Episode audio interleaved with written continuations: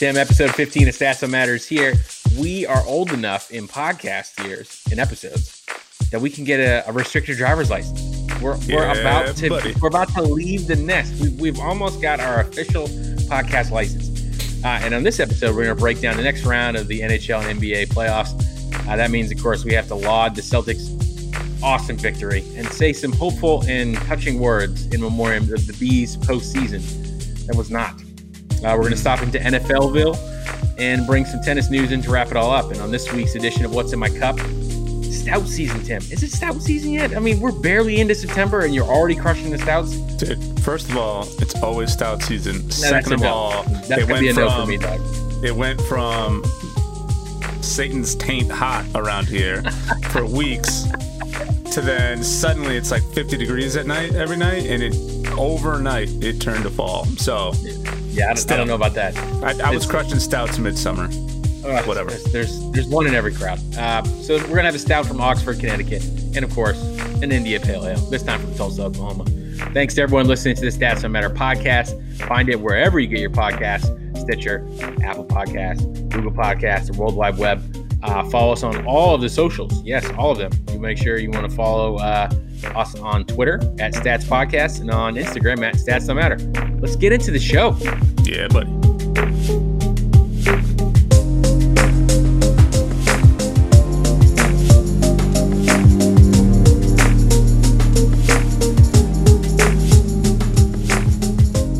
Tim, we have not talked about golf in about six podcast episodes because Tom Brady and Peyton Manning aren't playing golf, but that doesn't mean golf hasn't been playing. Hit us up. What's going on? I mean, I don't know about you. I'm an avid golfer. Well, I take that back. I'm an avid golf fan. I'm a mediocre at best golfer, to be honest. Uh, Yeah, what's your handicap? Like 53? I don't know if they can measure as high as it would take for me to actually have a handicap, um, but it's it's it's up there. Um, but hey, before we get started, congratulations, my friend, on your recent grown up. Oh, yes, yes. yes. Acquisition. At, at the uh, at the thrilling age of uh, 33,000 years old, I am finally the recipient of a, a dwelling, four walls, and a roof. Uh, my wife and I bought a house. Yes, we are making our roots here in Northern Virginia. We are very, very excited. Not so excited about this mortgage payment, but you know, then again, rent is like a mortgage payment down here, so I, I, I it's not that different for me, really. Yeah. But thank you, I appreciate that. Yeah. And it, it means you know this this podcast is little humble roots from me starting this thing and interviewing Adam Schefter in my closet uh, to being in a kitchen, and then we're gonna have a you know our own room with a door that I can close. It's almost gonna be like a podcast deal. I hang up some of that like egg carton stuff on the walls to sort of Ooh, yeah, dampen the yeah. You know what I mean? Yeah, yeah, If you thought the quality was good in the first 15 episodes, you ain't seen nothing yet. yeah, yeah. I'm trying to I'm trying to sell the wife on letting me put some of that up in the office. It's not going well, so we'll see what happens. because you buy it from like uh like yard sales. You're just like, oh, I'll take this mattress pad or whatever, and you're like, you're not putting that up on the wall, Tim. It probably has asbestos in it. What what are you doing? Asbestos and bed bugs. It's fine. It's fine. anyway, so You know who doesn't have those problems? Golf. Golf players don't have those problems whatsoever. No, Jon Rahm does not have that problem. Uh, coming off of his big win at the BMW Championship over the weekend, one of the craziest finishes we've seen in a little while. Uh, I know you didn't watch it because, well, you don't watch golf, but uh, Dustin Johnson sank a 43 plus foot putt that wound around like an anaconda on the way down to the hole. I did see To the force clip. Yeah. Yeah, to force an overtime. Then, all right, well, sorry, they, they call it a, a playoff in golf, but uh, Rahm answered with his own crazy, crazy 66 foot putt that shot like three feet left, curved out like a crescent moon, and sunk in. Neither he nor Dustin thought it was going to go in. They were sort of walking up. Dustin was walking up to prepare for his next shot. And when it sunk in, the excitement on Jon's face uh, was the polar opposite of the shock on Dustin's face because it was an unreal shot. Uh, but it was a it was a crazy weekend for Rahm. He had a terrible first two rounds, shooting 36 and was plus six include his own penalty stroke in error by picking up his ball prior to marking it, and then went nine under. Obviously, come back and, and win the tournament. It was a it was a good weekend. Phil Mickelson also had a hell of a weekend. Uh, he won his, he won his Champions Tour debut this weekend. Anybody who follows golf, that should make you feel a little old when a golfer you follow throughout his career graduates into the old man's club. Uh, he was sort of synonymous with Tiger and that crowd. For anybody who got into the Tiger era, uh, for anybody who doesn't know what the uh, Champions Tour is, it's where PGA Tour players go when they get old. Right. Um, still great golf. It's like the Masters for like uh, athletics or you know competitions, right? It's like the it's like the forty five and up like age club where you're you're still in like the prime physical condition of your life relative to your age group but 19 and 20 year olds are just going to wipe the table with you. Yeah, but here's where age really shows some of that difference. He ran the table this weekend. He tied the low uh, score through 54 rounds with a 191, um, but he also became one of eight players total to win both a U.S. amateur, a major, and a championship tour title. Uh, but he just smoked the rest of the field. It wasn't even it wasn't even close. So I think it goes to show, while he may be losing a step on you know drive distance with guys like Rory and Dustin and and, and some of these up and comers, uh, he might still be a little bit too good for the group that he's playing in. But hell of a weekend for him. Also, uh, one thing worth noting over the weekend is that the other name we just mentioned, Tiger Woods, did not have such a great weekend. Uh, oh, shot, really? Yeah. Oh, I'm shocked. He shot 11 over and shot over par in all four rounds for the only it's only the fifth time in his professional career that that's happened.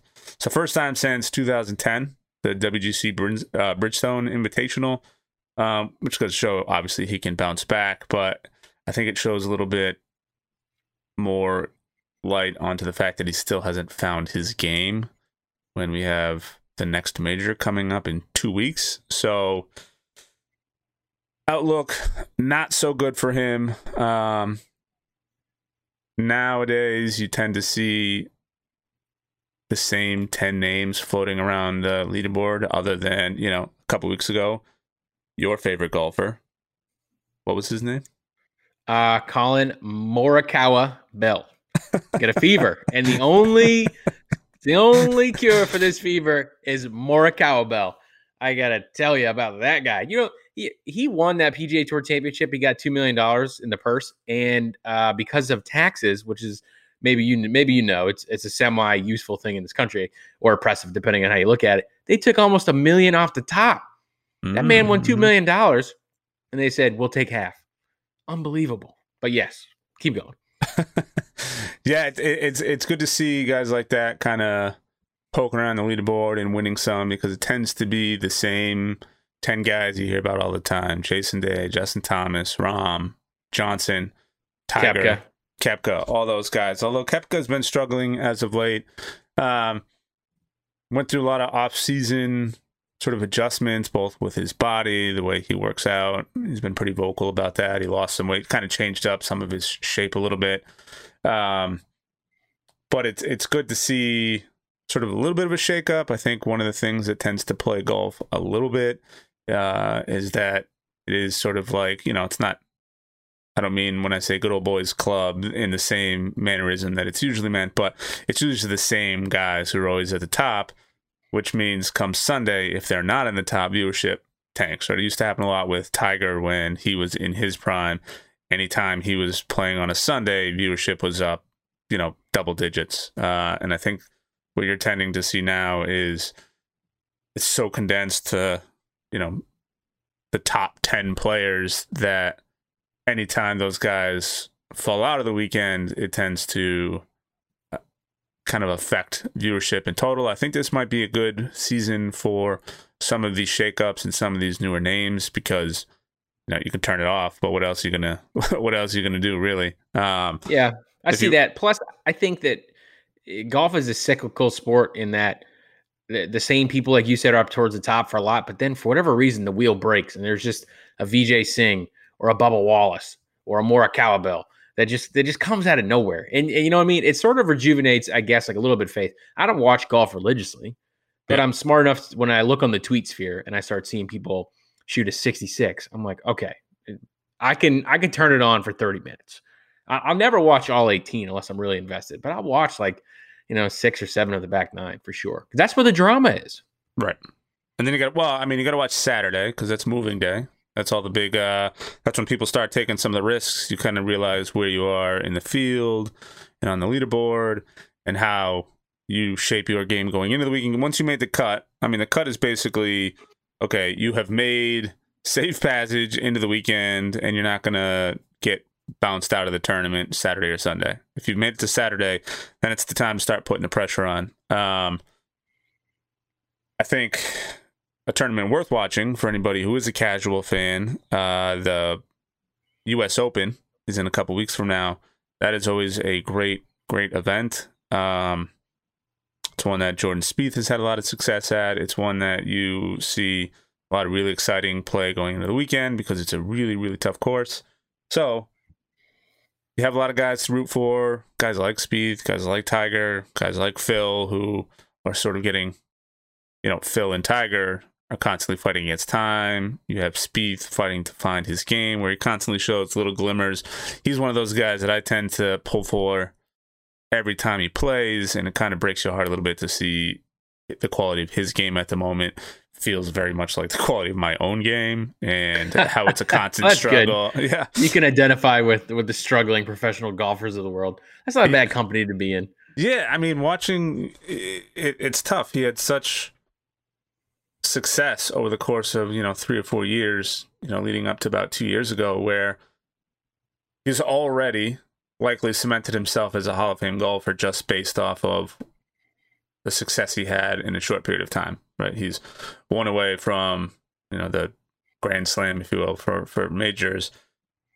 And he his short game was one of the best I've ever seen. Uh, but the tough part is he's also going to be in the same conversation as one of the biggest sort of collapses uh, that we've ever seen. But he's still young. He's got lots of time. I mean, most of these guys are playing well into their 40s and 50s, and then obviously move on. But he's still got another 15, 20 years or so to kind of sort this stuff out. So I'm not too worried about it, but um, I do I do hope that there's a little bit of a shakeup. It would be cool to see someone who's relatively unknown come in and, and sneak away with uh, the Open, but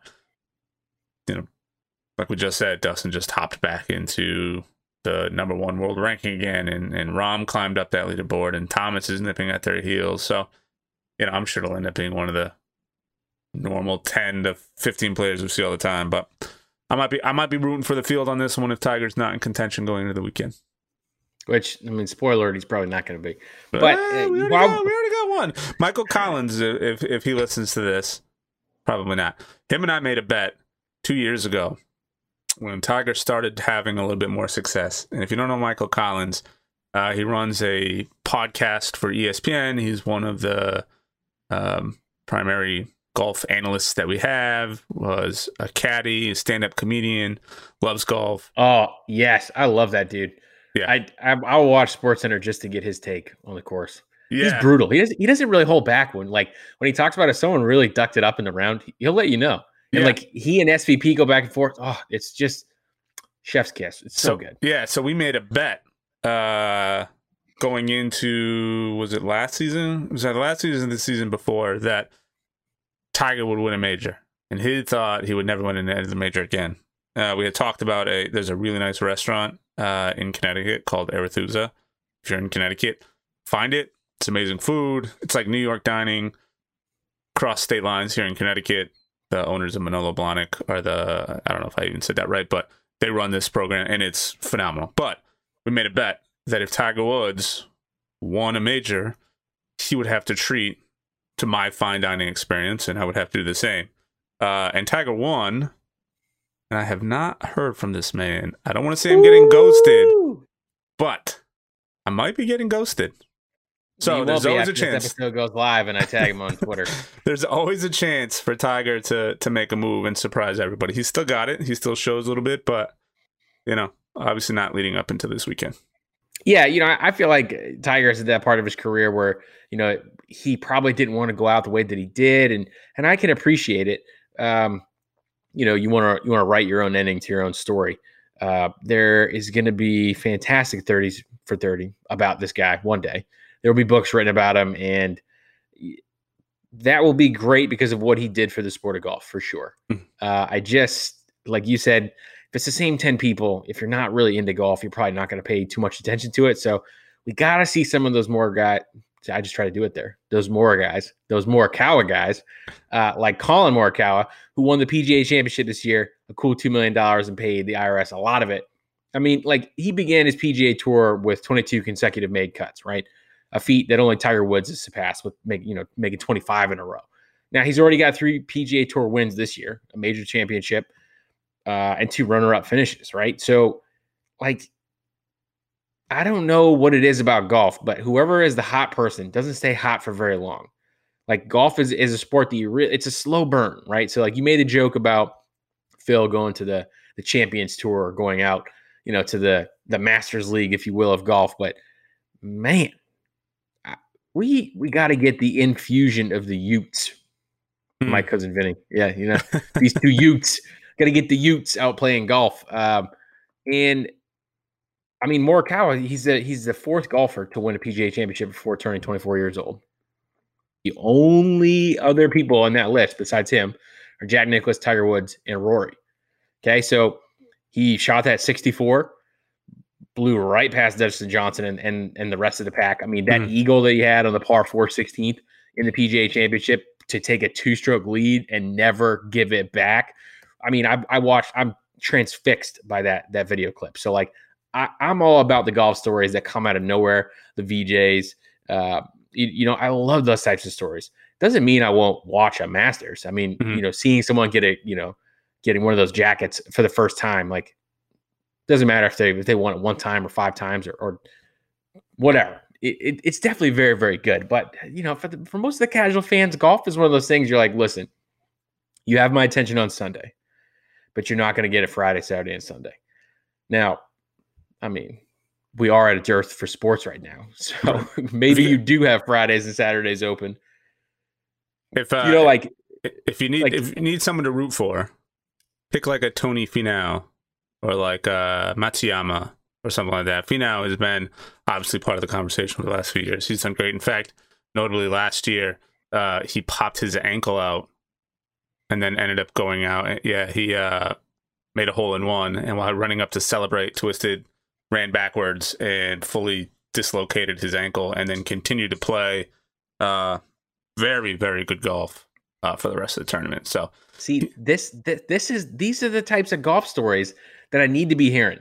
Yeah. Not the oh Tiger Woods shot a 43 on the front nine. Like I'm, I'm falling asleep by that. But you oh, tell me a guy like snaps his ankle like, and continues to play, I'm about it. Let's go. No, but see, this is what you got to get excited about. Tiger, that man has had so many back surgeries and knee surgeries, and his body is a shell of what it used to be. So anytime he can get out and perform at a high level, it is just like first of all, he's he's the one that really drove the momentum of all these big powerlifting big heavy swingers now. Like uh, Rory followed in his footsteps where his workouts became like very weight centric and very strength oriented and in fact a couple years ago he got called out by a couple commentators saying that that's not the way to do it. You shouldn't you, you shouldn't be doing that. This is why you're injury prone and his response was to post on social media a video of him squatting you know several hmm. hundred pounds and tagging them in it. So it started started the movement, but it shows how that level of aggressive swing really takes a toll on the body. So anytime someone like that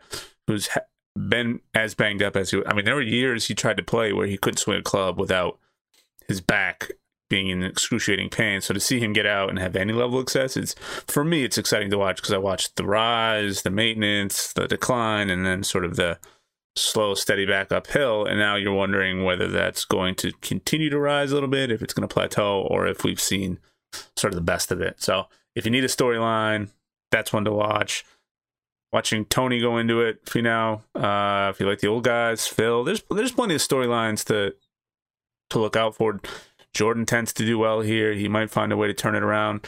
Golf is one of those weird things where you tend to forget anybody who's not like in the top three for every tournament. Last year, you know, we gave a lot of grief to Jordan just because of his play, but if you look at how many times he was within the top 10, uh, he ended up having like, I don't, even, I don't even remember what it was. I thought it was like 10 top 10 finishes, and all everybody could talk about is how he wasn't winning tournaments anymore. So there's lots of little subtle ones that if you don't follow golf, you might not be aware of, but it's, uh, you know, actually Jordan may have been the, the year before we had a bunch of top 10 finishes. You struggled a little bit last year, but anyway, that's, that's something to, to root for. It seems like a nice enough dude who's just on the verge of finding his game. But join me on Sunday. We'll zoom. We'll zoom through the whole thing so we can uh, watch it together. so I can ask questions like, "What the hell did he just do right there?" Yeah. because every every time I and anyone who's ever played golf with me, and I can count on both hands the number of times that's happened.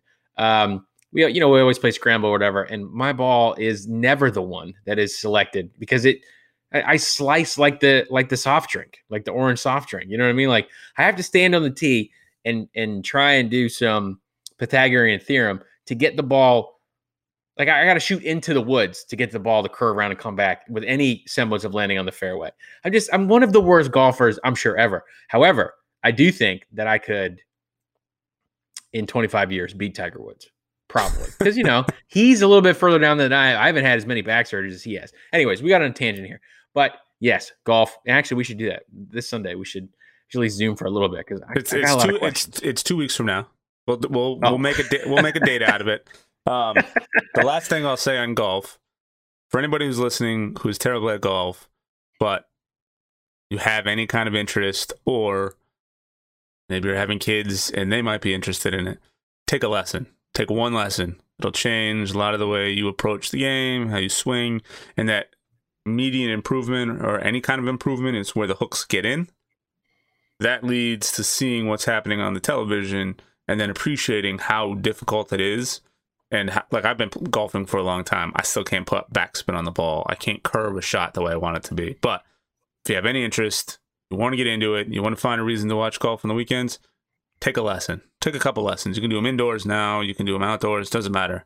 Take one, the change in your game will make a drastic difference and the interest will follow. Once you become, once you understand what you're doing wrong and how to improve, that's when the hooks are set, and that's when you huh. start keeping that ball rolling.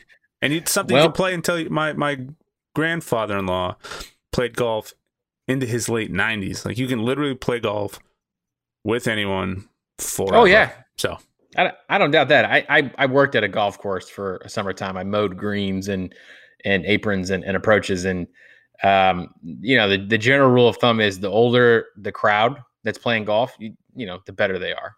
Yeah. You you might be a whole bunch of young business executives that are slamming scotch and and you know bud lattes like uh, you know on the fourth tee, but for the most part, those guys and gals, because there are some women golfers who are like sixty, mm. they show up and they're there beating you to the first tee in the morning. That is just crazy. It's like, what yeah. guys sleep in? It's consistency, I mean? man. It's consistency. Yeah. You don't need to bomb it 300 yards if you can bomb it 150 yards twice in a straight line because that guy who probably bombed it 320 yards is probably going to shank or hit it fat on the next one and he'll be two putting or more for bogey, double bogey while you're, you know, dancing on the edge. So I've lost many times to people who hit about half the distance I can, but it's consistency. If you know where that ball is going to land every time, you're going to beat me 100% of the time. 100% yeah. of the time. Moving on. Good stuff. Good stuff. Well, as we talked about last episode, we are now in the playoffs for both the NBA and the NHL, and the NBA finals have uh, for the most part, not disappointed anymore, right? Uh, we talked about Boston go ahead and sweeping the 76ers. There have been three overtime games already. Uh, there have been 40 point blowouts. There has been some drama thus far in the series. Okay. Now, one thing I do kind of like is that for the most part, the teams that uh, we expected to win going into the bubble and the eight seeding games are doing exactly what we thought they would. Okay. So Boston swept the 76ers in the East. Raptors swept the Nets.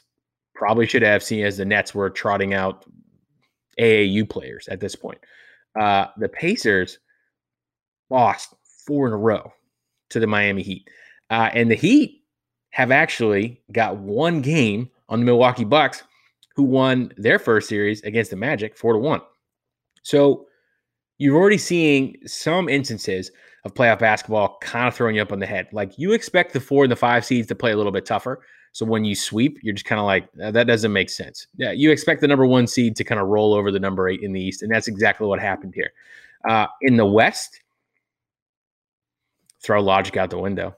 like the the Trailblazers beat the Lakers on game one, like we said last time, and everyone's like, "Oh my God, what's going to happen? Is this it for LeBron?" And then LeBron had a players only conversation in the locker room. Who knows what he said? And they won the next four. So they're going to face the winner of either the Rockets or the Thunder, who are currently three three. Like I, I don't really care who wins out of that series because to be honest, neither one of those teams is good enough to beat the Lakers, in my opinion. No. It, it it is it is tough, but at the same time, like you can give the Clippers some grief for load management, but what you can't give the Lakers grief for is the fact that the majority of their team, for a long time, has always been like sort of poo pooed, uh, whatever. Now, now LeBron comes in and things are going to change. And like, yes, you're going to have those off nights, but just like Kirchin said last week, like whenever he has a bad night, he's still the focus of the game. So until that mm-hmm. team doesn't have LeBron James, I don't see it being any different.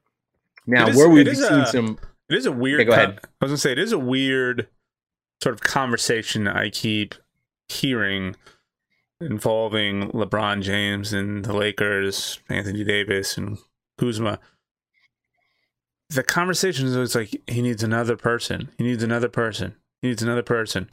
I don't I don't understand a man of that caliber who we can't stop talking about every time someone brings up NFL, I'm sorry, the NBA playing with one of the other best players in the entire league and then a couple up and comers can't find success like i get it basketball is not a one man show which is why every time he goes to a new team they stack the team.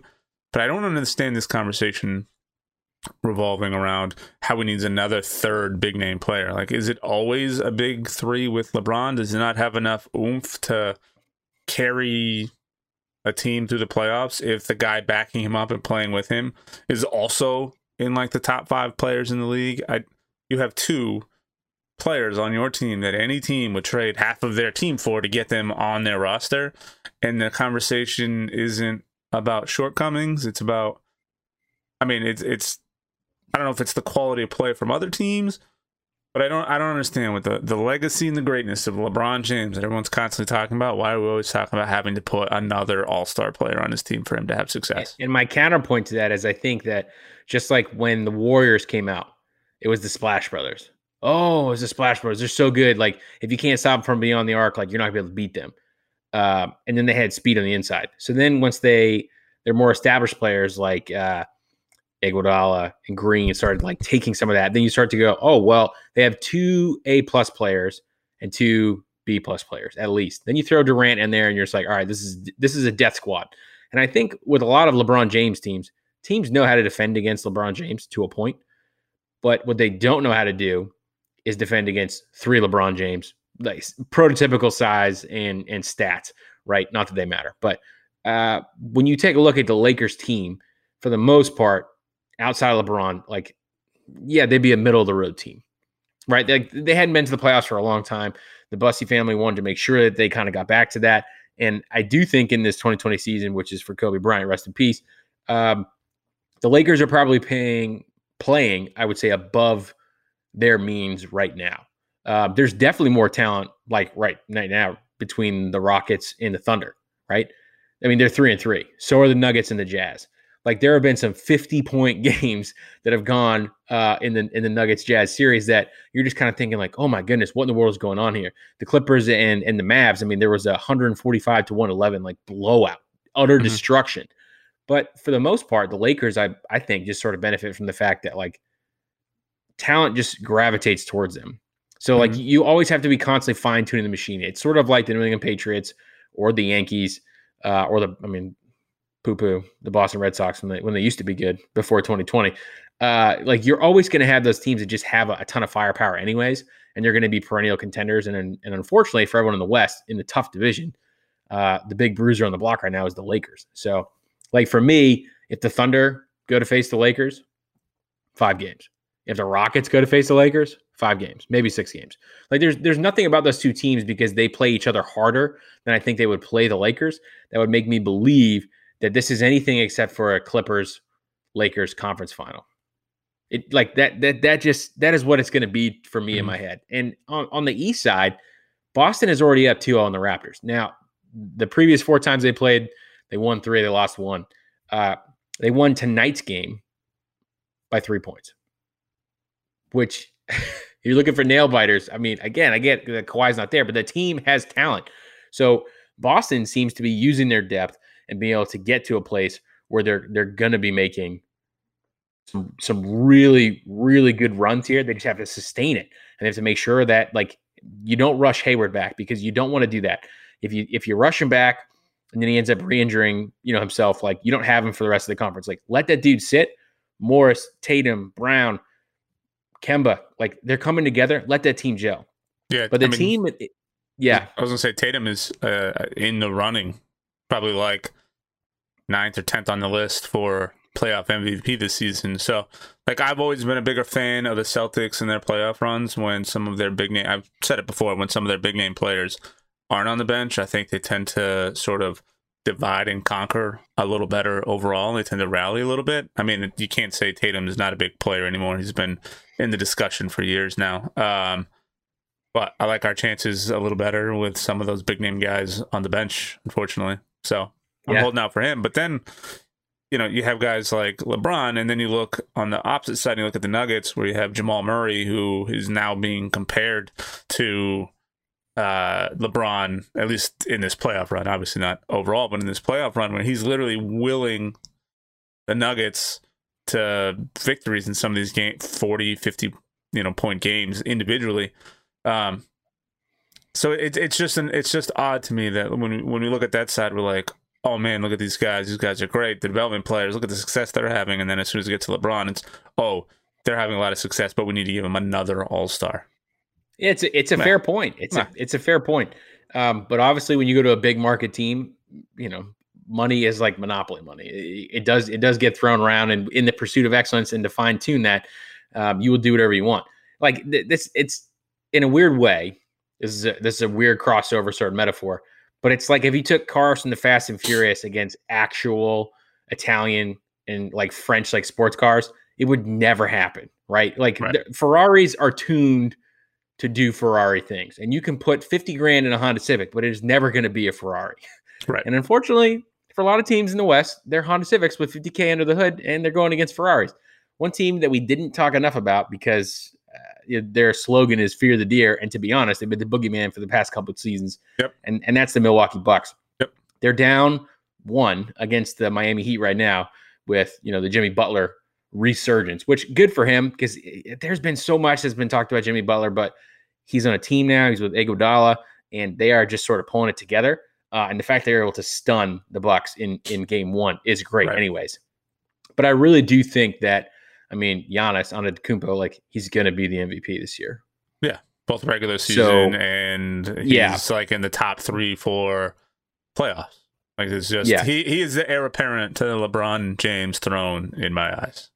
And I mean, he's a fantastic basketball player for sure. So if if the Heat want to make it interesting, then in game two and in game three, regardless of what happens in game two, if they lose in game two, not a big deal. But like they should win game three. Because if they don't, like all that momentum just kind of gets sucked back. Because Milwaukee is is a team that's built. If you punch them, you had better put them down. Because once they get back up and they get going, they're just very very hard to move. And and I don't think that's a scenario you want to be in if you're the Heat. You just don't want to live off your laurels for that for that game one. So I mean, he's uh, Giannis is basically carrying that team as a one man show. The second in command is averaging I, I don't remember. what It was like 17 points per game. Um, oh no, sorry. I think it's closer to like 13 points, and it's like a 17 point difference between what Giannis scoring versus Middleton scoring. So for me, it's I think if anyone on the Bucks were to step up and really sort of take that number two spot, I could see them. I could see them making a run the whole way. I, I mean, if you look at, at teams in the future, though, that we would see. Like like you said, like there's a, a top ten or fifteen that are always sort of in it for golf. Um, if you look at this this year's playoff snapshot, like I could see that being the same thing going forward. Now, obviously, the Mavs got knocked out by the Clippers in, in round one, you know, four to two. But the Mavs try to keep it interesting. Luka had some really good moments. He's another one of those players that's kind of up and coming. I think if the Mavs can sort of get some more players to elevate, sort of like what you're saying that the Bucks have, right? Like Giannis can can just be Giannis every single night. But if if your traditional game style thought is, well, we're gonna double Giannis and we'll die by a thousand cuts everywhere else, like if that's what we have to do. That's not the Milwaukee's not the team you want to do that with because they have enough people, like you said, that can come out and score double digits every night. And if they get some boards uh, and assists, then all of a sudden you're trying to figure out, all right, we have to double Giannis, but who else are we like floating coverage to? Because yeah. we have to stop someone else from cutting us up too. The Mavs don't have that right now, um, but I think, you know, let's say that had they they drawn Denver in the first round, like they could have won that series. Mm-hmm. You know what I mean? Yep. And they, you draw the Clippers, and that doesn't work out for you. But I mean, yeah. playoff basketball thus far has actually been pretty good. So happy about that. In my limited viewing, uh, yes, I. uh It's one of those sports for me that I always like keep in the background, and I get really into like the last uh two weeks of the season once it's kind of fleshed out. Uh, it's just a, I mean, basketball's a lot to watch. It's like a a sprint with baseball.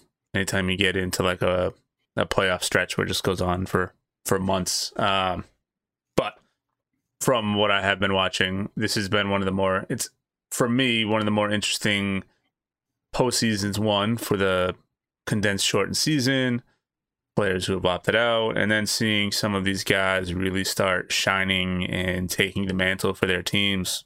Donovan Mitchell's playing like crazy. He played like crazy. The you know the whole postseason.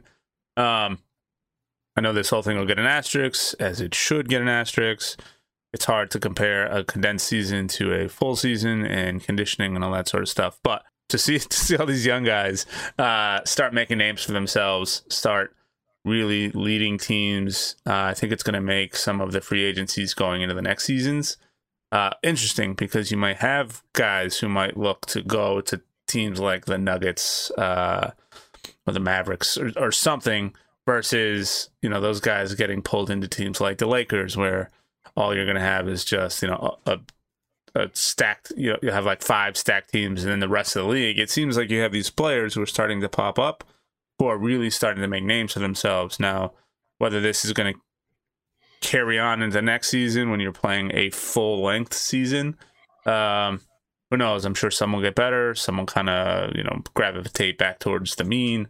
But I do think it kind of makes interesting conversations going into to next season. So I pay attention a lot more in the off season than I do during the regular season. I like the trades. I like, you know, the moves the teams make.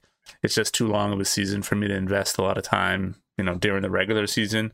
Uh, but this might be one I actually watch more going into next season than I have previous, just because of all the changes and to see how everyone kind of bounces back from not only a condensed season but a condensed off season where you have to then get back into the swing of things pretty quickly. So I'm here yeah. for it.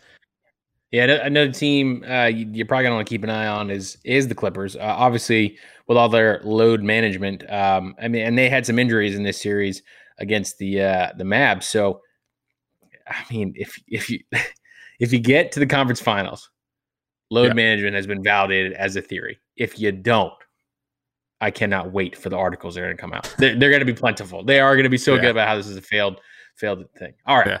Hopefully so, by hopefully by next season, I stop screwing up everybody's names like Giannis and calling him Giannis and yeah, condensing well, you know. Luka and Doncic into with, with D- Dolchik.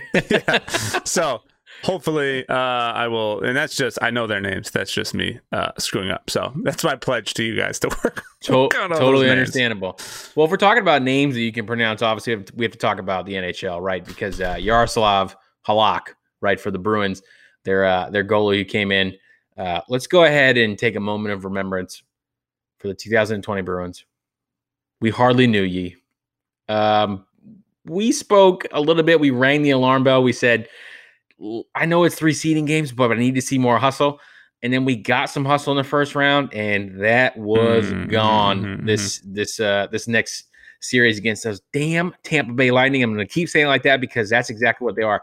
They they are like the Bond villain, and and the Bruins are, are James Bond. Like they're they're they're always out there. They have they wear a different face in 50 of the movies, but we almost always end up losing to them. And, and it's just like, why is that team the boogeyman? Like you win a game and then you lose the next four. Your your back is against the wall, and you go to OT Yeah. and you don't score any goals, and then you go to double OT and like you said, you, and you called this, so I'm I'm I'm putting this squarely on you. Mhm. You, you said he gives up soft goals. Where you said Rask gives up soft goals, and then Halak gave up a soft goal into OT. Now, like, of course, we're sitting here complaining about playoff hockey that goes into two OT. Like, that was awesome to see the team go that far. I just, oh, what was all that depth for if you don't have killers that are ready to get all over the ice and increase the pace? You went seven games in the Stanley Cup Finals against the Blues last year, and you didn't have it.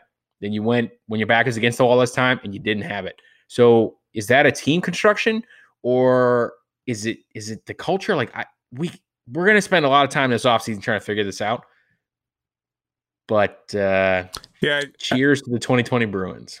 Yeah, a moment of silence. And probably Tuukka Rask's career in Boston, maybe. And unfortunately, maybe Chara's, but we'll get to that in a sec. Um, I think it's a it's a very strange collapse for me. You go in, you know, with the number one seed and the power ranking number one spot, and then you give up that seed with a couple bad losses, uh, not even a couple, a lot of bad losses, and then you sort of rally going into the start of the postseason. Um, I don't know. I mean, the Bruins are one of those teams that are always in the conversation, but you never feel confident about those teams when they go into playoff situations.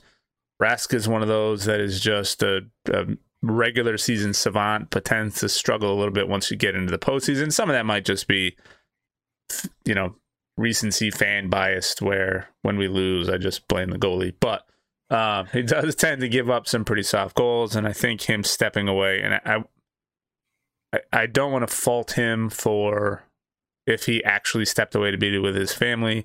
I don't know if I necessarily buy that. I think he sort of saw the writing on the wall and decided, okay, living in the bubble and doing all of this, you know.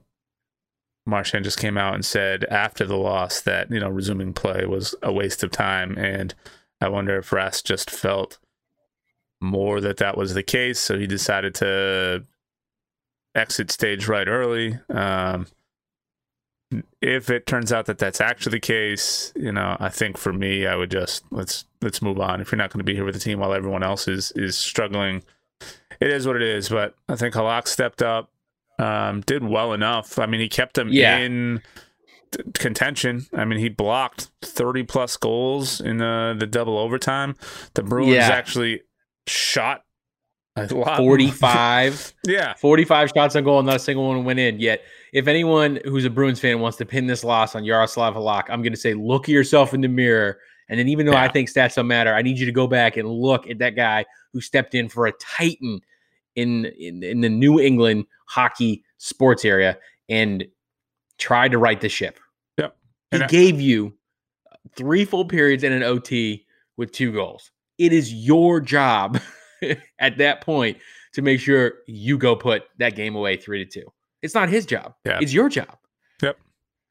Now, the unfortunate side of all this is the aging core of the team and our leading defenseman, who is one of the league's best defensemen, even at his age. That is Zdeno Chara. Uh, he's 43 years old. In both of the last two years where they negotiated extensions, it was done in March, and each one of those was a one year deal.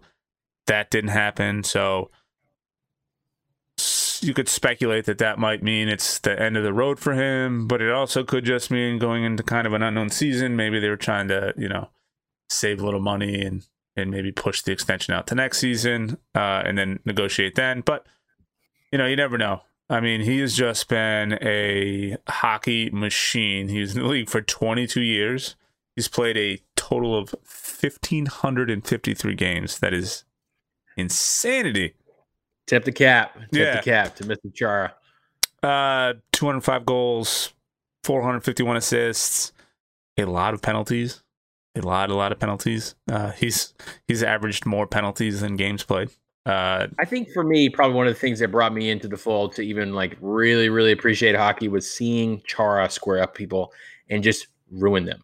If there was a top 10 of Chara's like best hockey fights, I would just watch that and repeat all day. Mhm. And I'm sure that every year there's one of these videos that's on YouTube, but I want to see like, so ESPN, go ahead and make that happen. I need to see the top 10, you know, Zdeno Chara fights of all time. I would, I would watch that until my eyeballs fell out. and I think the so one of the things that I think you know fighting is always one of those debatable conversations and whether there's a place for it in the game whether it's old school and should should die that's a conversation for another day. We can spend half the podcast talking about that. But for me and him and his altercations most of them were not just let me get the team riled up and you know you get a lot of those guys who go out just to kind of give their team a little extra oomph by amping everybody up.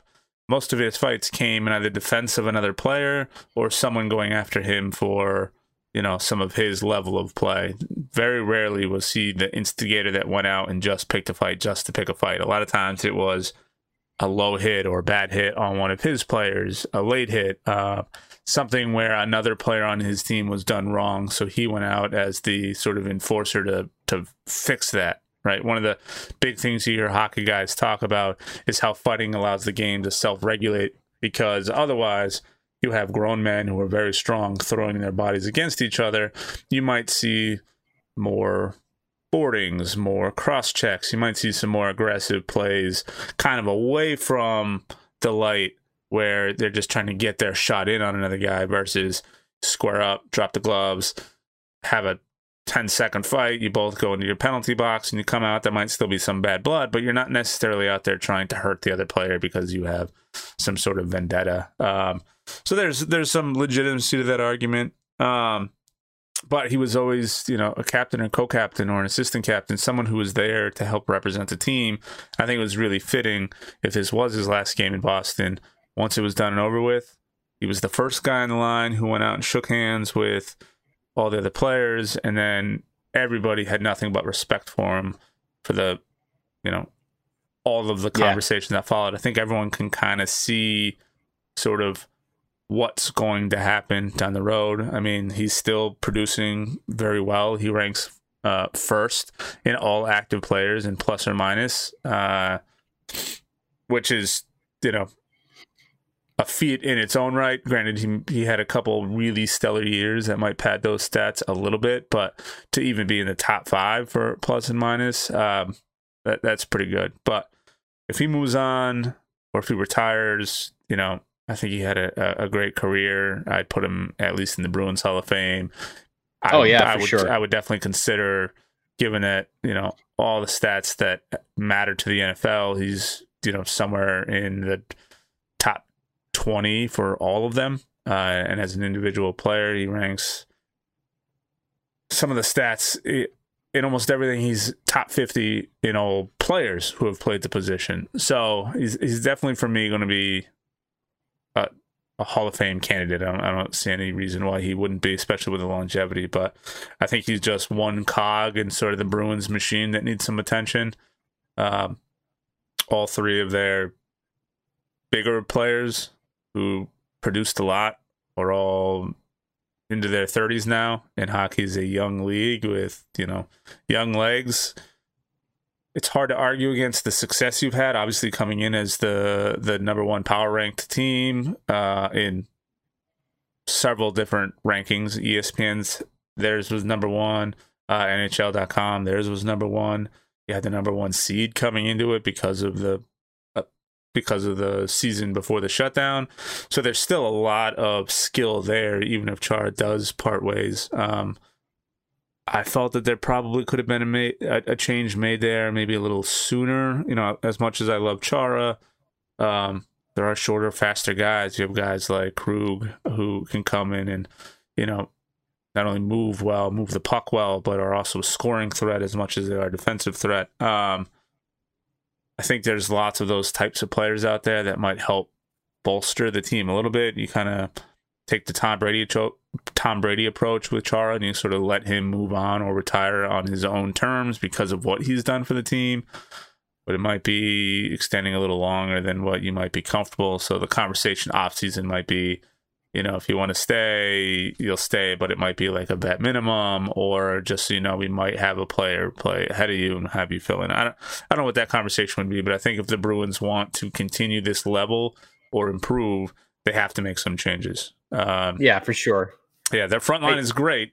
They have some decent depth, but obviously two years in a row you've come i mean it's really hard to say and that's where this the spoiled new england fan sort of shows love oh you asked for it you said you ready to start losing games Tim, I am, those, I am, those but... storm clouds are on they're not on the horizon anymore they're over you and this is this is what's going to be happening. Yeah, so you wish this upon. I did. So when you I'm... when you have when you have this you have next season and the Bruins are like losing games like six to two. We're going to be on episode yeah. like 53 or 54 by that time. And I'm going to say, Hey, Tim, remember? Yeah. Mm-hmm. Yeah. yeah. And I, I'm, I'm still here for it. But what I can't complain about, and this happens a lot for fans in New York, fans in Boston, fans in New England in general.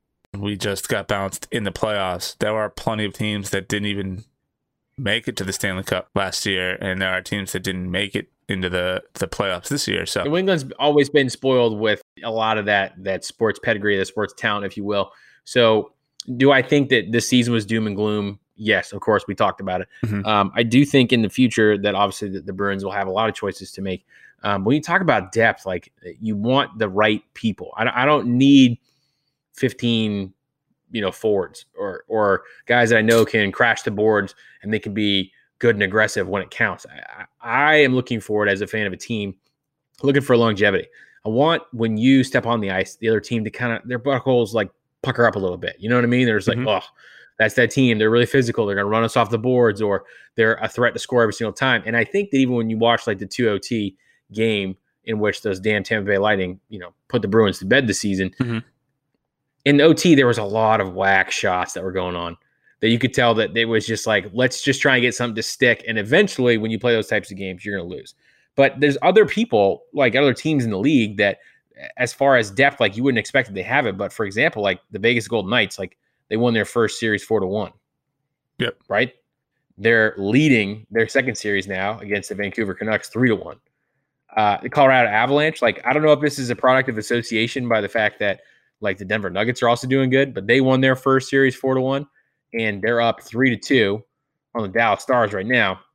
And they have scored five goals in every one of their games except for one. Mm-hmm. Like when they need to get going, they need to get going. The Islanders beat the Caps four to one. The Caps fired their coach, and now the Islanders are up three to one on the Flyers But so like th- this is going to be one of those seasons where we're going to see a newer person, uh, a, a, newer team kind of get up to the top of uh, Lord Stanley's playoffs and and raise that cup, and it's going to be like, all right, cool, golf clap, way to go. But then like your your mind is thinking, all right, cool, Boston, we have the depth. You know where the benchmark is, right? You lost to the Blues in seven last year; they got bounced in the first round. So maybe it was was that a fluke? Uh, the Caps bounced in the first round. Maybe last year's or two years ago, they're saying the cup was like a fluke. Knights are staying cool. We have the Seattle Kraken. They're going to come in in 2021.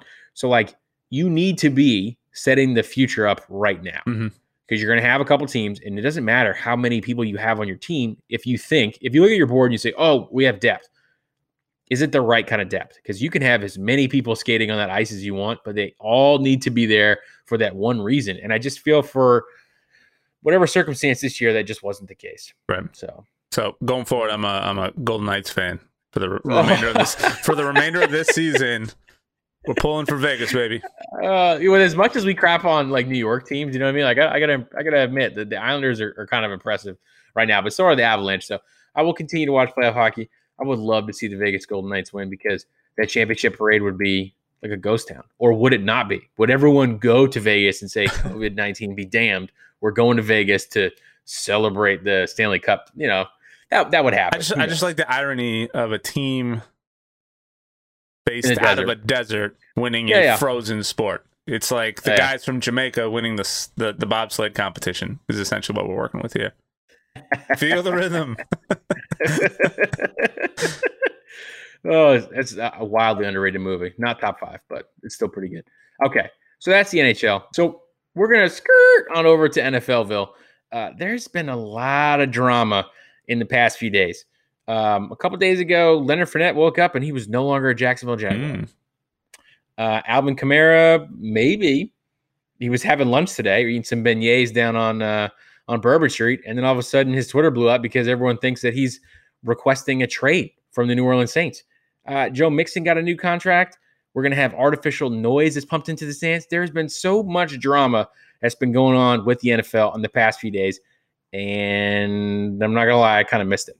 Yeah, um, I think th- this season is another, you know, like all the other sports, where, where anytime there's news, people tend to latch onto it.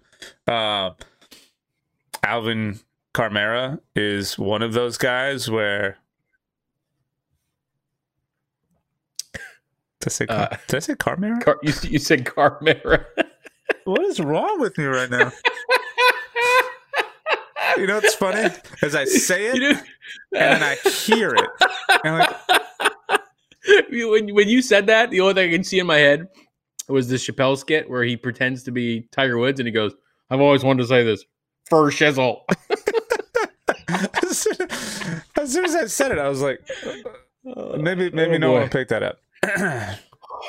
Sorry. No, no, no. That was mine. It's like the fifth time today. Super Bowl in place of Stanley Cup. I'm a mess, and I I literally haven't had my my 12 ounce beer. yeah, man, it's been a, uh, a pretty crazy last two weeks. Uh, not only did Fournette wake up and no longer be a Jaguar, uh, he's not a football player currently on anybody's team. And I know going into the tail end of last season, I know his fantasy stock started dropping a little bit, and I know that because I had him on two fantasy teams, and that didn't work out well. Um, whether or not it's a there's truth to the idea that Fournette had no trade value and they couldn't get anything for him anywhere. That I don't know. That's pretty shitty yeah, to throw out there. That. If that's if that's the case, even Belichick will give like a seventh rounder, like yeah. five years from now, out to someone. So yeah, yeah, yeah. I don't believe that. But uh Kamara is waiting. It seems for contract talks, but everyone is saying that he's requesting a trade, which seems to be both news to him and his agent. Uh, how that gets out, there's probably only a few people who are going to make that call, whether it be Twitter or anything like that. Uh, sometimes where there's smoke, there's fire, but everyone's come out pretty aggressively saying that that's not the case. Um, plenty of room for that discussion because he is drastically underpaid. Now, I, I have sort of a a different take on some of the sitting out versus playing because you got to the table, you signed your contract, you were excited when you signed that contract, and then at any point during your contract, you can just decide to opt out and force the hand to renegotiate. Uh, and I get it. You want a little bit of the power. You want to get the money where you can. You don't want to risk injuries and all that sort of stuff. But if I was an owner, I would do shorter contracts but more money. I would incentivize players to stick around by giving you more than what you might normally get for that position, but I'm only going to do it for two or three years because at the end of that third year, at the end of that, you know, if I sign you to a, a five year deal, I don't want three years to come around. and You decide I'm not making enough. I'm going to sit out. Well, you were really excited when we signed that deal the last time. You were totally mm-hmm. on board with it. Mm-hmm. I'm sorry, this guy's contract came up and he's making a ton of money, and you're not in that same ballpark. Tough. I'm sorry that's just not the market value. We'll we'll revalue we'll revisit that when we come up to our next contract discussions, and maybe we'll come up and and make up for some of the last money. It's it's always a weird discussion, but he is going to make about two point one million dollars this season, uh, and statistically, he's better than or at least as good as any one of the top ten highest paid players in the league. Uh, even the tenth highest player uh, is making 5.5 million this year, and that's Todd Gurley.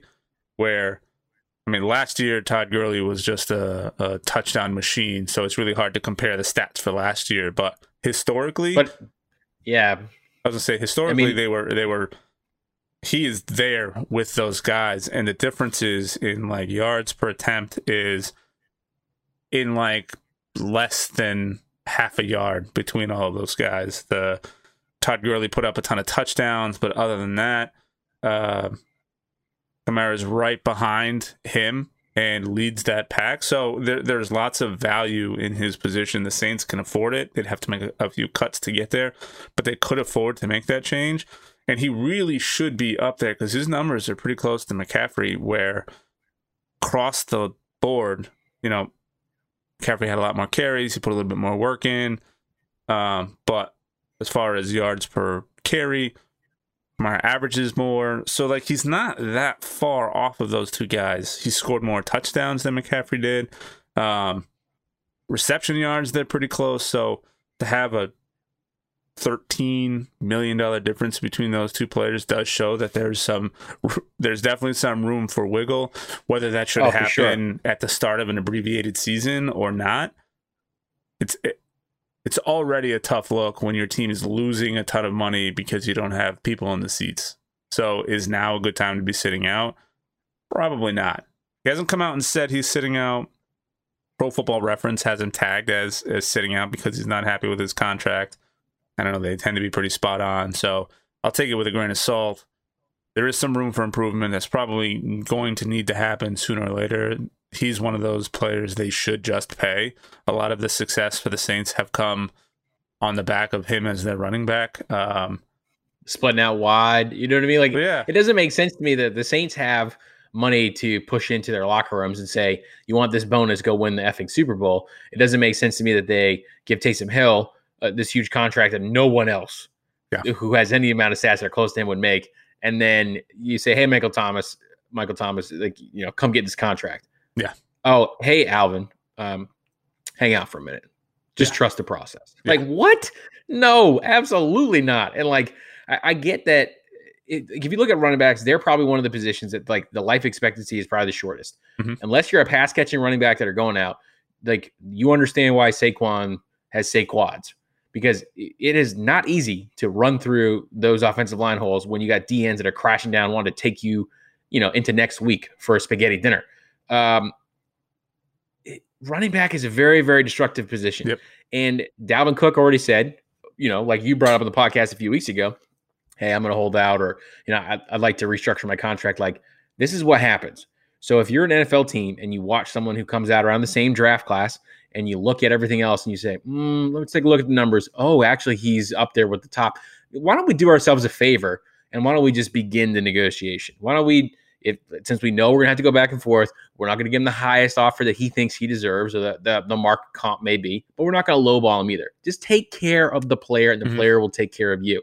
That doesn't appear to be happening, especially in team, New Orleans right now. Especially a team like the Saints, where you have an aging quarterback who is already rumored to be looking at jobs with ESPN and the NFL Network to yeah broadcast to commentate. games. So yeah, you think you would want to hold on to as much talent as you can to help whoever that QB comes in afterwards. I mean, you got rid of you know, you got rid of some of your star backups already, so there's no real exit plan. And I mean, Drew Drew is still playing at a level where he should continue to play if he wants to. Like he's very much up there. I would say him and Tom Brady side by side. I would almost lean more towards Drew Brees than I would Tom Brady. Uh, he still has some of that same arm strength, still has some of the game awareness. He does have better skill players around him that help make him better. Um, but at some point, that's going to end. And are you looking to risk some of your, you know, you you have on your roster two players who are arguably in the top 10 in their positions and you're willing to maybe risk that because yeah risk losing one of them because you don't want to pay more money like uh, and okay. he's, and he's drastically underpaid. Like there's an argument to be made where he should be in the 10 to 15 million a year range. I think 12 is probably a nice round number that they should lean on. And you know if you're going to squabble over 3 million dollars to us, three million dollars is a lot. I'm sure to an NFL player, three million dollars is a lot because it's. I mean, obviously it's per year, and if his contract is four years, then especially if you're making two point two one million this year, yeah, yeah. So that's, like it's that's a lot. Yeah, and it, it, makes a difference. You know, depending on the length of the contract, three years is at three million a year over four years. At twelve million dollars, that's no longer chump change. So you should they should be having the conversation. It should never get to the point where you sit out, especially after the year they had last year and the performance numbers that he put up. It should have been a no brainer. Hey, let's get the ball rolling on this. We'll get it done before the end of the season. You know, I get it. Everyone's worried about the risk of injuries and whatnot, but what's the bigger risk? A guy sitting out for a season and then offloading yeah. elsewhere. like, like who who are you gonna? You're you're just gonna roll with Latavius Murray as your lead back? Like, no, you're not. Yeah. You know what I mean? Like, this is the this is the crazy thing, and and this is the last thing I'll say about this because we I, we got to do Joe Mixon some justice here. Uh, remember that the Saints at one point in time had Laquan Treadwell, they had Michael Thomas, they had Mark Ingram, Yep. They had Alvin Kamara and they had Drew Brees, and they did not win the Super Bowl. So, like, you, if the counter argument is, well, we had all this talent and we didn't win, then that is exactly the reason why you say, Alvin, come here. Listen, we're not paying you 15 to 16 mil a year. We think we will start the you know the bidding at 13 5 per year, and you kind of come back and you tell us, yeah, yes or no. Like we like at least kind of do what the Chiefs are doing, where you say, Hey Pat, we're going to give you the keys to the city. You can buy your own franchise. But if you want to take a little bit less, like we'd appreciate that, so we can go sign some of these other players. You know what I mean? Like the, the reason why the the same teams that are always able to structure their salary caps great, like New England, for example, is because you underpay for some positions or some talent that you think you can get some other place, and then you pay a couple people. The mm-hmm. Saints put themselves in a situation by paying a lot of people. For them to not have a plan for this is like sacrosanct. Like it, it doesn't make any sense to me. Right. Maybe pay some of that money for the refs next time, and you won't. uh You won't get blown up by Nickell Robey-Coleman, who is I haven't seen on any of the Hard Knocks episodes. I don't know if he's still with the team anymore. I'm not a Rams fan. You are because you think they're going to win the NFC West, but you know who knows. Hmm. I don't think he's there anymore. Joe Mixon has moving on. Joe Mixon has a new contract, uh, nice four year extension here. Adam Schefter's uh, report on that earlier today. And to be honest, even though Mixon didn't didn't wow out the gate, I don't think you, you have to kind of hand it to him like he stuck around. He went mm-hmm. through the end of the Dalton, you know, years and injuries aside, running backs just like here's here's a pro tip in your in your fantasy drafts this year the running back list is not very not very long for those mm-hmm. top tier running backs. Okay, so you want the volume and, and Mixon, and that and that scheme is a volume guy.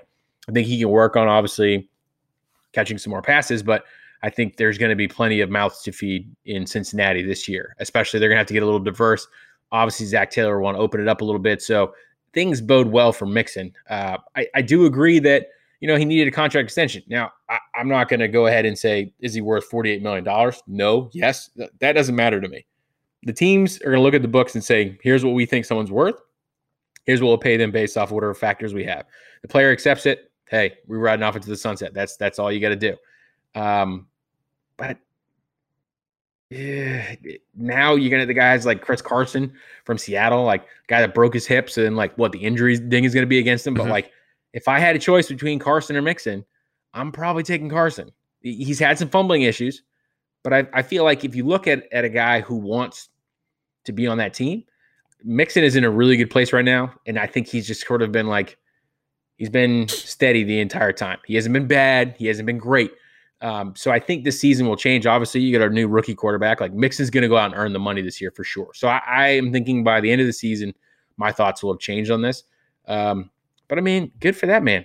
While other people are talking about holding out, you get a brand new contract the same day. Like, whoo, egg on them face. Carry the two. That is, uh, what's that? Twelve million dollars a year, which is exactly what we just said Kamara should get. uh, and now I'll change my tune a little bit because Kamara beats him in literally every stat.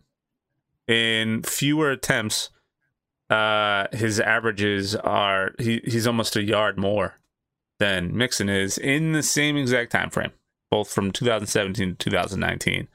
Uh, total yards, uh, total receiving yards comparatively, and this is all through Pro Football Reference. Kamara has 2,068 to Joe Mixon's 870. So about 140 more receptions, give or take, over the last season. So that gives me a little bit more value for Kamara as a utility guy, both behind the line and you know out catching passes. So if Mixon's going to get a four year extension on a team like the Bengals, the Saints should definitely be able to pay more. I would say maybe closer to the 14, 15 range than for Kamara. He's proven that he can get out and perform. He's been some of the key to their success. And right now, he's probably looking at them and showing them his Twitter feed. I mean, like, you, you see what's going on here. And if what they're saying, him and his agent, are to be believed, they were under the impression that negotiations were already underway. So they were surprised by the same has requested a trade also. So Ooh-wee. someone's not talking to somebody who's not talking to someone else. Break. Yeah. Yeah. Yes. Again, I'm I'm not being overly hard on Mixon. I think he I think he does deserve it. This is just what happens with the nature of NFL contracts. I mean, a few years ago, Aaron Rodgers had that most like expensive contract that Matt Ryan did. And you're like, what the hell? And then Russell Wilson comes in and blows it up. And then Patrick Mahomes just says, Hey guys, thanks. Can I have the mantle now? And he just goes to the stratosphere. Like, this is the way contracts work. And I think that all of these running backs in the 2017 class now that they're get a chance to sort of go for their contract extensions, they're going to do that. And we're going to have this conversation many more times, I think, throughout the season. Mm-hmm. Um, you got artificial noises being pumped into the stand. Uh, for some teams, like the Seattle Seahawks, that might not be so good. But for some teams who do it illegally, like the Atlanta Falcons, that shouldn't be an issue at all. So, am I about it? Eh, I don't know. Nah, I gotta, I gotta take the Kirchin approach when it comes to this. Mm. Um, one, I mean, it's artificial, and anybody who has any sort of common sense who watches the game knows that it's artificial noise. So every time you hear someone cheating, uh, cheating, cheering, you hear in the back of your mind, and you think that's fake noise. And now you're like, oh, this pumped in noise sounds it's better. Definitely fake noise. yeah. yeah. This pumped in noise sounds better than the, it, it's it the the purpose of it is a lot. It's meant to kind of distract the fan a little bit from how quiet the stadium is. Um, I guess sort of the flip side to that is I haven't watched a game without any fans in the, the stands, and I can't imagine. You don't watch like the all twenty two film on like the NFL Game Pass, like where all you can do is just see the field. Like, come on, Tim. It's uh, I can't imagine how quiet that must be when you're playing in a giant bowl like that. Like, I almost wonder mm. if they should move the games into like a smaller like practice field or something, just to kind of get rid of that bowl effect, which is going to happen when you play in a giant empty field. Someone's going to yell, and all you're going to hear is just the echo back. But I think, you yeah. know, going with the the Kirchin opinion, he did kind of change that a little bit during the pod, where he was like, "Whatever gets people watching." Um, but I think you sort of lose the the you, you lose the ability to sort of rationalize what's going on in the world right? Like obviously some of the CDC information that's come out over the last week might start changing some opinions on whether or not we have fans in or we don't have fans in. Um, I've started seeing people organizing their own mini protests to help get states to open back up. So we may not even make it halfway through the season before they just throw caution in the wind and let everybody in. Uh, I think people are just kind of getting restless, and after a couple weeks of watching football, because people love their football, it's life for a lot of people. They're willing to risk life and limb. I mean, these are the same people who go and will tailgate for five hours before a game, drink the whole time, drink at the game, and then get in their car and drive home. Like, people are willing to take risks both for their health to get in and watch some of these games. I, I can't imagine it goes too much too much longer throughout the season before they start letting people in. And I think once you start seeing artificial noise and the disconnect between how that works. Um, it, might- yeah. The, the, first time you see people like you know a couple seconds off, like when it's when an interception happens, like you know, there's the pick. Ah, you're like, nah. Yeah. let's just let's just go back and do something different. Yeah. Now, what I don't know if it's done in post or if there's someone there literally at a switchboard, like pressing Flipping the buttons it as it happens. If it's in post, it's not going to make much of a difference to the fans anyway. But if they're physically piping it in, I can't wait to look at all the sort of outtakes that happen at the end of the season where some guy hits the wrong button for uh for a pickoff and it's you know everybody cheering instead of groaning or you know something mm-hmm. on those lines or or when a guy shanks a kick, he accidentally hits the cheer button and everyone goes wild like they just won the game. um, it's I don't know. I have mixed feelings about it.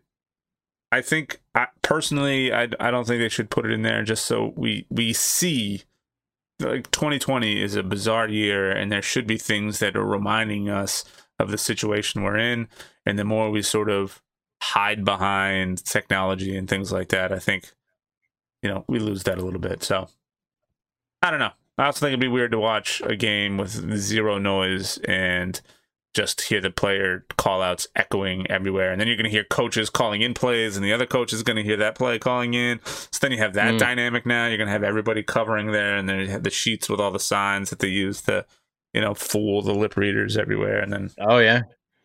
Yeah. It, it, will happen. But uh, maybe our, like folks like Aaron Rodgers like won't be able to just uh, get a whole bunch of offsides calls because you know the defensive line can't hear anything because of the crowd. Or maybe for a team like Seattle, like maybe maybe it, it isn't you know home field advantage. Maybe they don't get as many false starts this year. Yeah. Who knows? Yeah. But if we're talking about technology, you know, maybe you've been around a TV or the tweet sphere, and maybe you've seen. Um, I'm gonna. I don't know if you know this. I have season tickets to the Cameron Jerrell Newton hype train, and uh, Bill Belichick gave a whole two minute clip on him on Sirius XM Radio on the Rich Eisen show the other day. That man is your starting quarterback. Bag it. It's happening. Yeah. He's been talking all about him. There's yep. video of this dude dancing to Christian music and rap music at the practices. That man's your quarterback. Now, is he a sneaky draft in fantasy? I can't tell you that yet, but I'm telling you, he's going to be the quarterback in New England. And uh, did you see the Subway commercial that Bill Belichick is in? Look at this. Tom Brady was in New England for almost 20 years, and there were commercials, I'm sure, but they weren't Subway commercials. Now all of a sudden, there's dancing in, in practices, and Bill is in Subway commercials. I like this new look New England. I'm not a New England fan, but I like where we're going with this. I know you may not, but I'm here for it. Nah, I, I said, uh, was it last week, week before we were talking about the Patriots, and I felt that it was sort of a. Actually, I mentioned it on the the Schefter podcast, which if you haven't listened to, you should go back and take a listen to. Um, I honestly think what you're starting to see is a shift in the mindset of the Patriots, where it's not all this lock it down, no fun team um, but I wonder what this is going to translate to after the season. Like, sure, all this is fun now, but if you go into the season, you start losing some games, it's not going to be so much fun. And what are the repercussions from there? Now, do you have to like lock it down and suddenly everyone's miserable because it's not what they were at the beginning of the season? I mean, you've already had players who got picked up this offseason coming out saying that the conditioning that they're put through is the hardest of any team they've ever been on. So, they're still working hard. They're still putting them through the paces. Um, Maybe it's like um, that's like a weird reverse psychology, like Belichick punishment. Like, oh, you want to listen to music during practice? Yeah, I'm gonna need 15 gassers from you. And everyone's like, but coach, we only do six at other teams. Well, this is New England, and I never let anyone listen to music. So I'm putting the hoodie up, and you yeah. can't listen to your mute your Beats by Dre until we do 15 gassers. But I mean, that's cool because Cam's going out there doing 15 gassers, and he's jazzing around. Everyone's loving it. So yeah, I will say for, from the Belichick gonna be good from the Belichick commercial thing. Um, Belichick Hilarious. in season versus Belichick. I think there's more coming too. There was some footage that leaked from some of the filming. I can only like hear so a... much good news in one day to hear Bill Belichick possibly going around. Like, is he going to do a, like a little Caesars commercial next? You know amazing. what I mean? Did he's, that would be that would be incredible. He's coming out with his retirement plan media and, and acting. No, but anybody who who is a fan of Belichick or may not even be a fan of his attitude sort of throughout the season, go back and look at um you can probably find it on YouTube, but look up there's a like the two bills on ESPN. Oh, great. That's great, that is great, a great, great one. You see sort of a, a better side of him. Uh look at the NFL top 100 player list where he's featured as sort of a commentator. Those are oh great. yeah, it was the greatest hundred players of all time. Yeah, it was like him, Collinsworth, and some other folks. Yeah, yeah. got some great input, and there's a couple uh, floating around on YouTube that are uh, I, I can't remember the name, but I know you can you can find them. But there's a documentary that is that they do. It's a little short one, but they have him out on his boat, and you know he kind of named it after how many rings he had, which was kind of funny. But he's he seems he's just a drastically different person when football is not in the picture and you can't argue with the success they've had. And if that's the if that's what works, then you got to stick with it because you're more successful than literally anybody else in your position has ever been. Um, but once football's out of the picture, he does seem like a relatively decent guy, and I'm wondering if we might start. I I doubt it. I was gonna say I wonder if we're gonna start seeing some more of that this season, as you know maybe they loosen up the reins a little bit. But I think once once football starts, and you know maybe nobody's taking preseason as seriously because of you know the situation, but I think, and I'd be willing to put money on it. Once you start to get back to regular football season, you might see some of that stuff maybe go to the wayside as everyone kind of refocuses. But yeah, but like you're building foundation, you're bringing in. Look, I will say this as as my last point. Um, it's obvious that since the Patriots, you know, caught all that heat for what what game were they filming for the, the do your job production? Was it the Bengals game last year, yeah. or was it the Browns game? Was it the Bengals game? It was the Bengals game, yeah. So if it's the Bengals game, the reason why Joe Mixon got a four year extension is because they knew Belichick had his eye on him. Yeah. They're like, we gotta we gotta lock this dude up right now. Next four years, we cannot allow Bill Belichick to pay this dude one point one million dollars to yeah. take special team snaps. That was just never gonna happen. Yeah. All right. I have, I have my own opinions on the filming and the punishment based on that. I think it was a little. You can't expect an intern. Like the producer was away and he came back and an intern was like, I work with enough interns and love them to death. A lot of them want to try and impress and make a statement and like, oh, look at this B-roll film I got. Look at this here.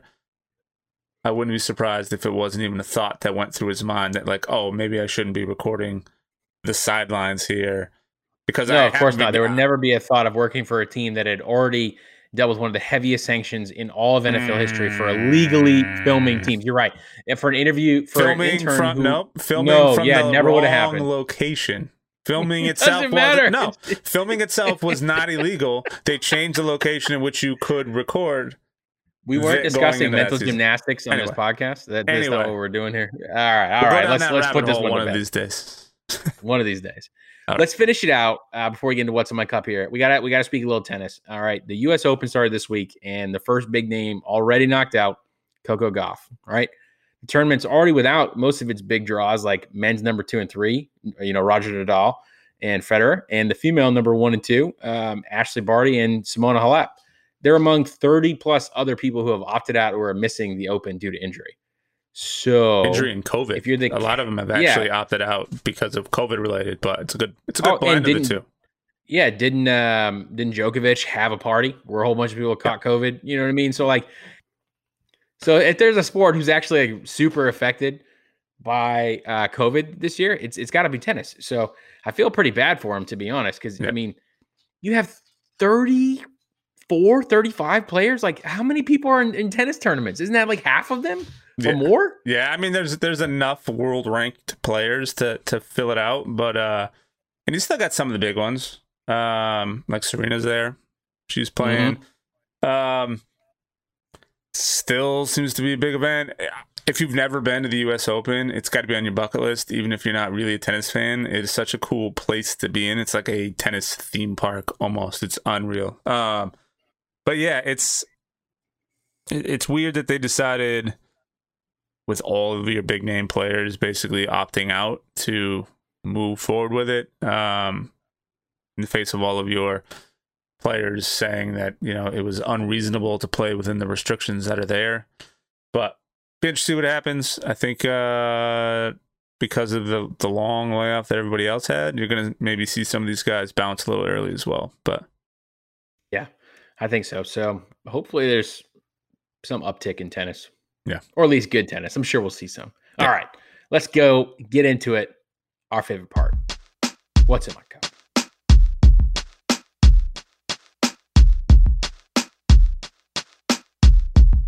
Tim, it's what's in my cup. Um, what's in your cup this week?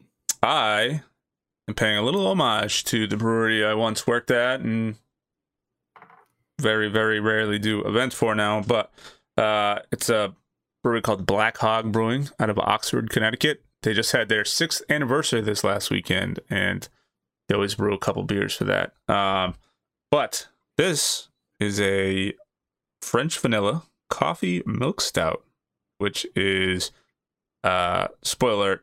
I cheated and had one this weekend in celebration of Black Hog. So I already know what this one is. I was looking forward to having another one. I did save it for tonight. But ah, appreciate it. Yes. Shout Good out stuff. shout out to uh Black Hog Brewing. Tyler, you're amazing. Um also, congratulations to Patrick Mahomes. Rumor has it he proposed tonight. If you listen to this, I mean, Patrick, Yeah. this is for you. Oh, oh, I'm I'm gonna I'm gonna tag him. I'm gonna tag him in a tweet. yep. Cheers, man. All right, I am drinking an IPA from American Solera out of Tulsa, Oklahoma. Okay, it's called. I want to talk about Mosaic. Mosaic is my most favorite and adored hop. Um, I have unsuccessfully lobbied my wife to maybe think about naming our first child Mosaic. It's not going to happen, but uh, it would be cool. Just it's just a, just a nice, cool name. Agreed. And American Solera makes a lot of great beers. For those of you uh for those of you paying attention, I had American Solera last week Last week, yep. and mine was actually brewed here in Connecticut. So they are Globetrotters. Actually, they're contract brewed by 12% Brewing, but you can find them in a lot All of right, places. cheers, now. man. Cheers, sir. this is the episode in the books. We're putting the, the ending note on the Bruins. Yeah. We are getting into the NFL season. We are like what nine or ten days away from from the first game. Yes, sir. It's crazy, crazy, absolutely crazy. I got a, I got a couple fantasy drafts this week. You got a couple fantasy drafts coming up. What's your rating on that beer, by the way? Ooh. This is a solid one, but unfortunately we know where my allegiances lie when it comes to stouts. So this was uh this is no shot to Black Hog, but Angry Chair still king of the roost when it comes to, to stouts. But I give this one a solid uh it's it's got when you look at the can a little bit it looks like it's going for that sort of Starbucks look. So Yeah. when you open it, it. you expect like overwhelmingly sweet, and it's not. It's got this nice, subtly sweet. And I've always been a big fan of their coffee milk stout in general. Uh, their brewing process for it is fantastic. We used to on canning days uh, in the morning, we would take some of the coffee that was used for it, and we would do a little bit of a a little depth charge, sort of There you go. in the in a beer and, and down the hatch to kind of get the day running. So it's got a little soft spot in my heart, but I would give this one a solid. I'd give it a solid four. oh, yeah. sweet. Yeah, That's it's good. good stuff. Um, this beer is fantastic, and I'm on first uh first taste, I want to say like 4.3, 4.4. But of course, Untappd only does quarter points, and because you know math, four or below you round down. I'm gonna have to give it a 4.25 on Untappd. But this is this is a really good mosaic beer. Now, you were talking about Fox Farm. You talked about Fox Farm a lot. Yeah, Uh, I have like a like a craft beer counter. I got one a couple years ago from my mother in law, and I I bought a new one like every single year since. And this month in September, it, it's Fox Farm is the feature. brewer. nice. So it's like I can't get away from it. I might actually have to like you go got and find it. burst. If I uh if I make my hour and a half long drive out there to get some, I will send it your way.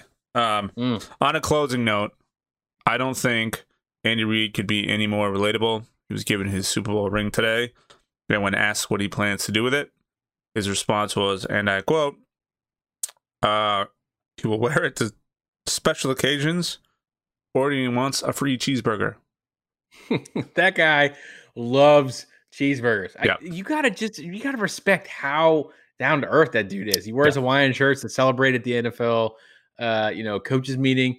He talks about what did you do after the you know the night of the Super Bowl. He's like, I went home and ate a cheeseburger and celebrated. Like, I'm a I'm a burgers guy too, but Andy Reid, shout out to you. Shout out to you, Andy. This this this beer's for you. and let's also pour a little bit out digitally for passing of Chadwick Boseman. Uh, Mm. fantastic Hollywood actor. Yep. Just absolute legend in his own right with uh, you know, Marshall, 42, Black Panther. Mhm. Uh, just unbelievable roles back to back to back.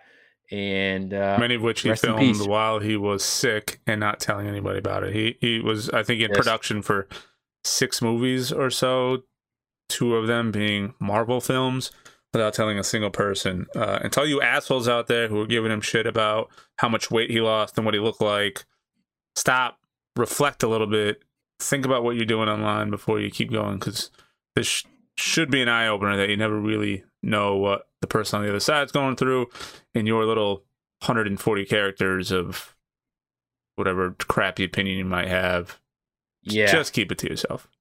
Yeah, just brutal. This this year has not been good for entertainment stars with the loss of Kobe and then of course Chadwick. Yeah. So I, I, don't think anyone had that on their 2020 bingo card. So yep. I think we can all agree that uh, since we're in September now, we should retire those 2020 bingo cards. If you won, great, but you shouldn't be celebrating that. And if you haven't won, uh, don't be trying to get your last things in, in the last quarter of 2020. No, that's that's not good. But because we're sports, uh, because of sports podcasts, I'm going to tell you to go watch 42. Great film, but also, oh yeah, Wakanda forever, baby. Wakanda forever. And that's it. That's all we have for this week's episode of Stats Center Podcast. We really appreciate everyone listening, and we hope that uh, obviously you're a big fan, you're liking it, you're sharing it, you're telling your friends, uh, you're talking on the digital water coolers at work, Skype and Zoom and Slack, and saying you probably heard of this podcast, but if you haven't, you need to go listen to it. Oh, you're in a meeting right now? Cool. Hit me back after the meeting. Right? Put it out there on social media. Follow us. Retweet some of our tweets. We appreciate the folks that have been sharing the links on Facebook. You're following us on on Twitter. You're following us on Instagram. We really appreciate that. Mm-hmm. Keep that going, guys. We love that support. And of course, you know, we've been talking about the NHL the past couple episodes, and that's because you guys brought that to us. We talked about golf today because that was brought to us. Hey, why aren't you guys talking about golf? You know, and we're we're going around. I mean, if we don't get sports going back in in full throat here pretty soon, we might have to start doing ESPN Ocho breakdowns. And I'm not against it. I mean, the ACL Johnson Cornhole Championships have been interesting and I could never play cornhole at that level. Those folks do, but I don't really want to talk about it for 20 minutes in a row. So uh, we can continue to talk about these things, or you guys can save us and give us some topics. So hit us up, let us know what you like, what you don't like. Go ahead, subscribe, like, give us a five star rating. We appreciate you, the beloved fans of the Stats Center Podcast, and we'll talk to you very soon. Cheers, everybody.